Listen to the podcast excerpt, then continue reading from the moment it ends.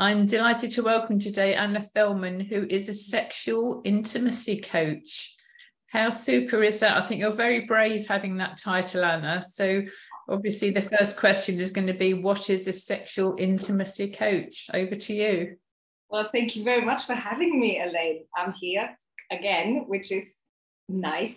And um, brave, yes, but people also call me crazy for being a sexual intimacy coach. So I know both sides and what it is to be a sexual intimacy coach it's because i love to talk about intimacy i love to talk about sex and not in the perspective that oh let's talk about sex all the time but i feel okay talk about everything sexual and being open to that and listening to people and asking questions about it.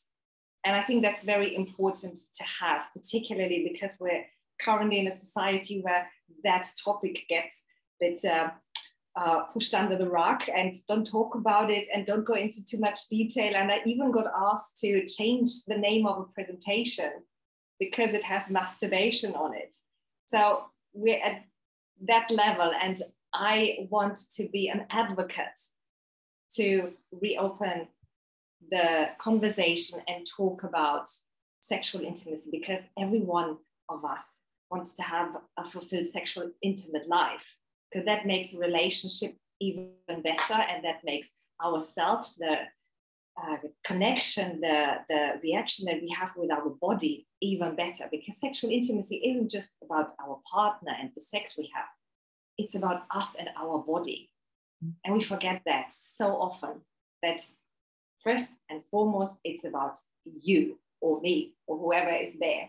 So it's about you and your body to have that connection, feeling the pleasure and enjoying that. Well, that is very brave. And coming from a family, um, I didn't know this actually until many, many years later, but um, my father and my mother never ever saw each other with no clothes on. What? Yes.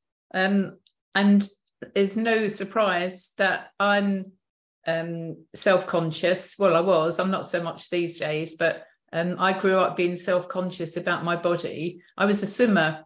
I was a competitive swimmer in my teens and um, obviously in the changing rooms. But in those days, we had cubicles, or when we had the group changing facilities, we'd all be hiding under towels, you know, and wriggling around, getting our costumes on and off, um, because we wouldn't, um, you know, we wouldn't be seen. It wasn't just me. There was a, a few um, people like me, but that's the generation that I grew up in. So it's really interesting that you're taking things to the nth degree. And I'm I'm also finding that I'm coming into contact with people who are naturists. I'd never heard of this way of living. So this is a whole new uh, new area for me. Completely, you know, I'm like, wow, really. So your program is called Get Your Orgasm Back. Now, tell, tell us what that's all about. well, it actually it is what you what you sign up for. It's to get your orgasm back, and but it's mainly not. It is about having the sex. Don't get me wrong. It is about getting that orgasm, but it's more about your mind because that's where it starts. People come to me when they want sex but don't have sex, and that usually starts in your mind because, like you said, might be self-conscious. You don't want to show your body to your partner. You don't want to um, show your body when it's uh, when the lights are on, or you had a baby and your body has changed and now you feel very insecure. But it's also when you, I one of my clients, she was uh, in her 50s and she said, "I'm not that person that I was 20, 30 years ago." So I compare myself with that person, how I perform in the bedroom, and I fall short. And now I don't want to do it because it feels like an effort. mm-hmm. So we work on that mindset. We, I help my clients to, to accept the good, the bad, and the ugly that we all have, and be okay with it, and to quieten that self-shaming and self-sabotaging chatter in their head so that they can rediscover themselves because often what i find is that you are used to a certain thought pattern that you have and you think that's you so you say i'm a perfectionist i need control or I love to help people. And most often that's not the case. It's just that voice in your head that you so grew so used to listen to. And now you identify yourself with that voice. And that is the voice that then holds you back from, experiencing that pleasure to like the naturalist, just throw your clothes away and say, This is me, here we go. Because when we quieten that, then we come back to almost to this um, child state where we didn't have any thoughts in our head of conscious or self-consciousness. It's like, this is me, this is who I am, and that's okay. And that's a great state to be in. Mm, absolutely. I can honestly say I am in that state, um, but not with the intimacy side of things. I've been happily single now for 19 years. And um, I've had, you know, the odd boyfriend here and there, and everything's fine. I'm not going to go into all that side of things uh, about me. And I've had three husbands, so I'm, you know, quite okay with all that side of things, shall we say? Um, but um, you you mentioned the the uh, comparison, the client who compared younger age to older age, and I guess that must be quite um, a common theme, particularly for women. Men don't seem to age quite so um, drastically, shall we say, as women do, and all our bits and bobs sag, and we, you know, we grow, we grow, uh, you know, around our middle. I know men do as well, but um, it just seems to be more um, a more self-conscious thing for women. So, do you find women and men have different um, approaches to the the the sexual intimacy side of life? Well, what I, from my experience, men um, identify themselves more with the success they have.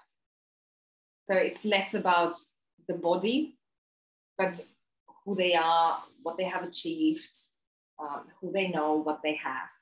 And as women, we are more on the softer side, like how do we look? What do we think? How do we feel? So that's why women more often come to that point where they compare their bodies with other women's bodies and say, but they also then, there are people or women who say, I'm this age, it's okay that I look like this because I'm 40, 50 now. It's okay to have cellulite, it's okay to have the boobs mm-hmm. further down or what, whatever's happening with your body. But most often they don't believe it. It's just uh, justification to say, I push it away. I just want something to, to quieten my mind for now so I don't think about it. And this is my reason for not thinking about it. So, do you find that, um, well, how did you find this kind of niche? Was it that you were a, a coach, a mindset coach anyway, and then the you kept having these questions asked. How did you get from ordinary coaching to this specific niche? So, yeah, I was a mindset coach before, a life coach in general, but I had, and that's my question to you as well masturbation. When you're single, how is your masturbation life? And for me, even being in a relationship long term now, I had this idea that when I masturbate, I need to have this big bold fantasy and it needs to get bigger and bolder every time. And as soon as I have a different thought coming in, I, was going into panicky mode. Oh my God, I'm losing it. I'm losing the feeling. My body was tensioning up. And it, it was having that orgasm was more like a pain relief from all the tension that I built up. And I thought, that can't be it. It's, it's not pleasurable anymore. And I had this thought coming out of the shower one morning, thinking, if all of these tools work, why wouldn't they work in the vacuum? So I thought, let's try to make my orgasm when I masturbate more pleasurable and see if it works. And I used the tools that I thought would help me in that situation. And I had such an amazing, easy flowing orgasm without fantasy, without tension. It, it was just like from tip to toe. Amazing. And I thought, this is it. I need to share this. We can do something. If you don't have an orgasm, it's in your mind, and I can help you to, to get there. When you talk about tools, describe um, I, I, know what you're talking about but um, i'm not sure all of the audience will do so what what do you what, what do you mean by tools okay so in that particular situation what i did first is i quieted my voice that inner voice that tells us you need to do stuff like this or you shouldn't do things or this negative self-talk so i quieted that first so that my mind was clear and what I did next is I refocused on, on my body. And I did a technique which I love to do is to, to just touch my, my body somewhere, not particularly on my uh, breast or somewhere. It's just feeling the surface, concentrating on the surface, on the structure, on the warmth of your skin, and do that for two minutes so that you refocus to the present. And then I used my bunny toy. My it's not a vibrator. It's actually just has two bunny ears. Um, but that helped me. Or I love to use it. But now my dogs have just killed it, unfortunately. but anyway, um, so and that was the physical tool that I used. But the other, the emotion, not the emotional, the the mindset tools, were to quieten that voice and bring your focus back to the present where you are now. Thank you for that explanation. How does your partner take to the uh, new niche that you have now? Well, I say new. It's it's um you've you kind of gravitated over a period of time into this niche. What what does he think about all this? So, what do you think that he thinks? um, I would imagine he's proud of you, but also embarrassed at the same time. I don't know, but yeah, okay. yeah, because uh, we have an agreement that when we go to business events from his side, then I'm a coach. We don't go into the deep end and say I'm a sexual intimacy coach because that he he feels uncomfortable with it. Mm. He's proud of me, like you said. Yes, he thinks it's amazing that I have my business here and that I help people in that way. But for him, it's this two worlds coming together. He's not there yet. I think he will eventually, but right now it's like are, are, there any cultural differences, Anna? Because you're, I think you're German originally, but you're living in China and your partner's English. Are there any cultural differences in, in this topic, this area? Well, he's actually German as well, and we. Oh, beg your pardon. Oh, sorry. I knew there was there was England is involved. Okay, right. Sorry. Yeah. Yeah, but um, you could say because he likes to say that that he's from the north of Germany and I'm from the south of Germany, and the north or the people in the north they are said to be very um, distant yet loving very closed up and uh, don't want to talk about their personal feelings, their personal life, etc. And the people from down south, from Bavaria, they are, even though it's a very Catholic province, they are said to be like simple and and uh, not more open, uh, but they don't care so much about other people's opinion.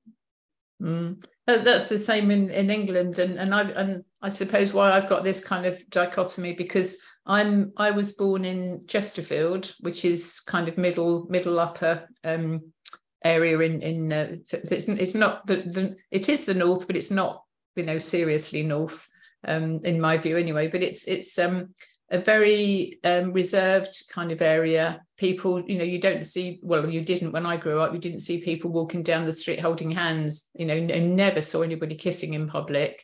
And then my mother was from the South, um, and there's a complete contrast there as well. So it's it's very um, it's very interesting in the world that we live in now with all these multicultural, multi-diverse, you know, multi-generational. So the older people and the younger people that's that's one kind of area. And then you've got the culture differences and the whole thing is a complete well potential minefield really isn't it?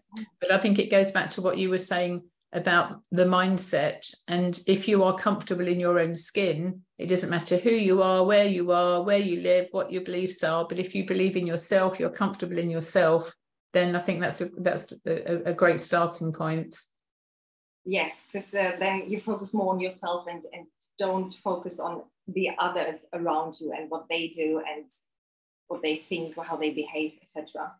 Absolutely. I wish we we taught this at school, um, but of course we it takes an, a, an age to to learn all this stuff. So it's great that we've got people like you that are helping along the way. So how do people get hold of you, Anna?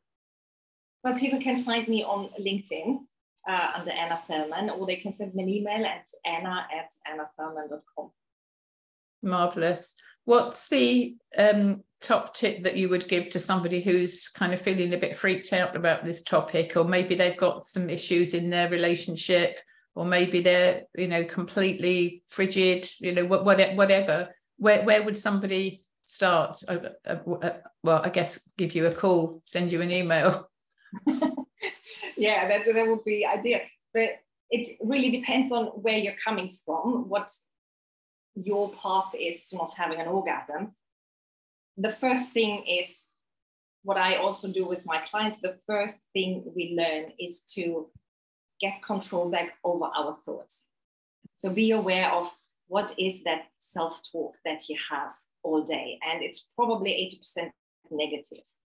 So be aware of that. And if possible, try to switch it to being more loving, more compassionate towards yourself. Brilliant. Easier said than done for many people. Thank you so much for your time today, Anna. Uh, it's been a pleasure speaking with you and catching up on your on your amazing niche. Thank you. Thanks, Elaine.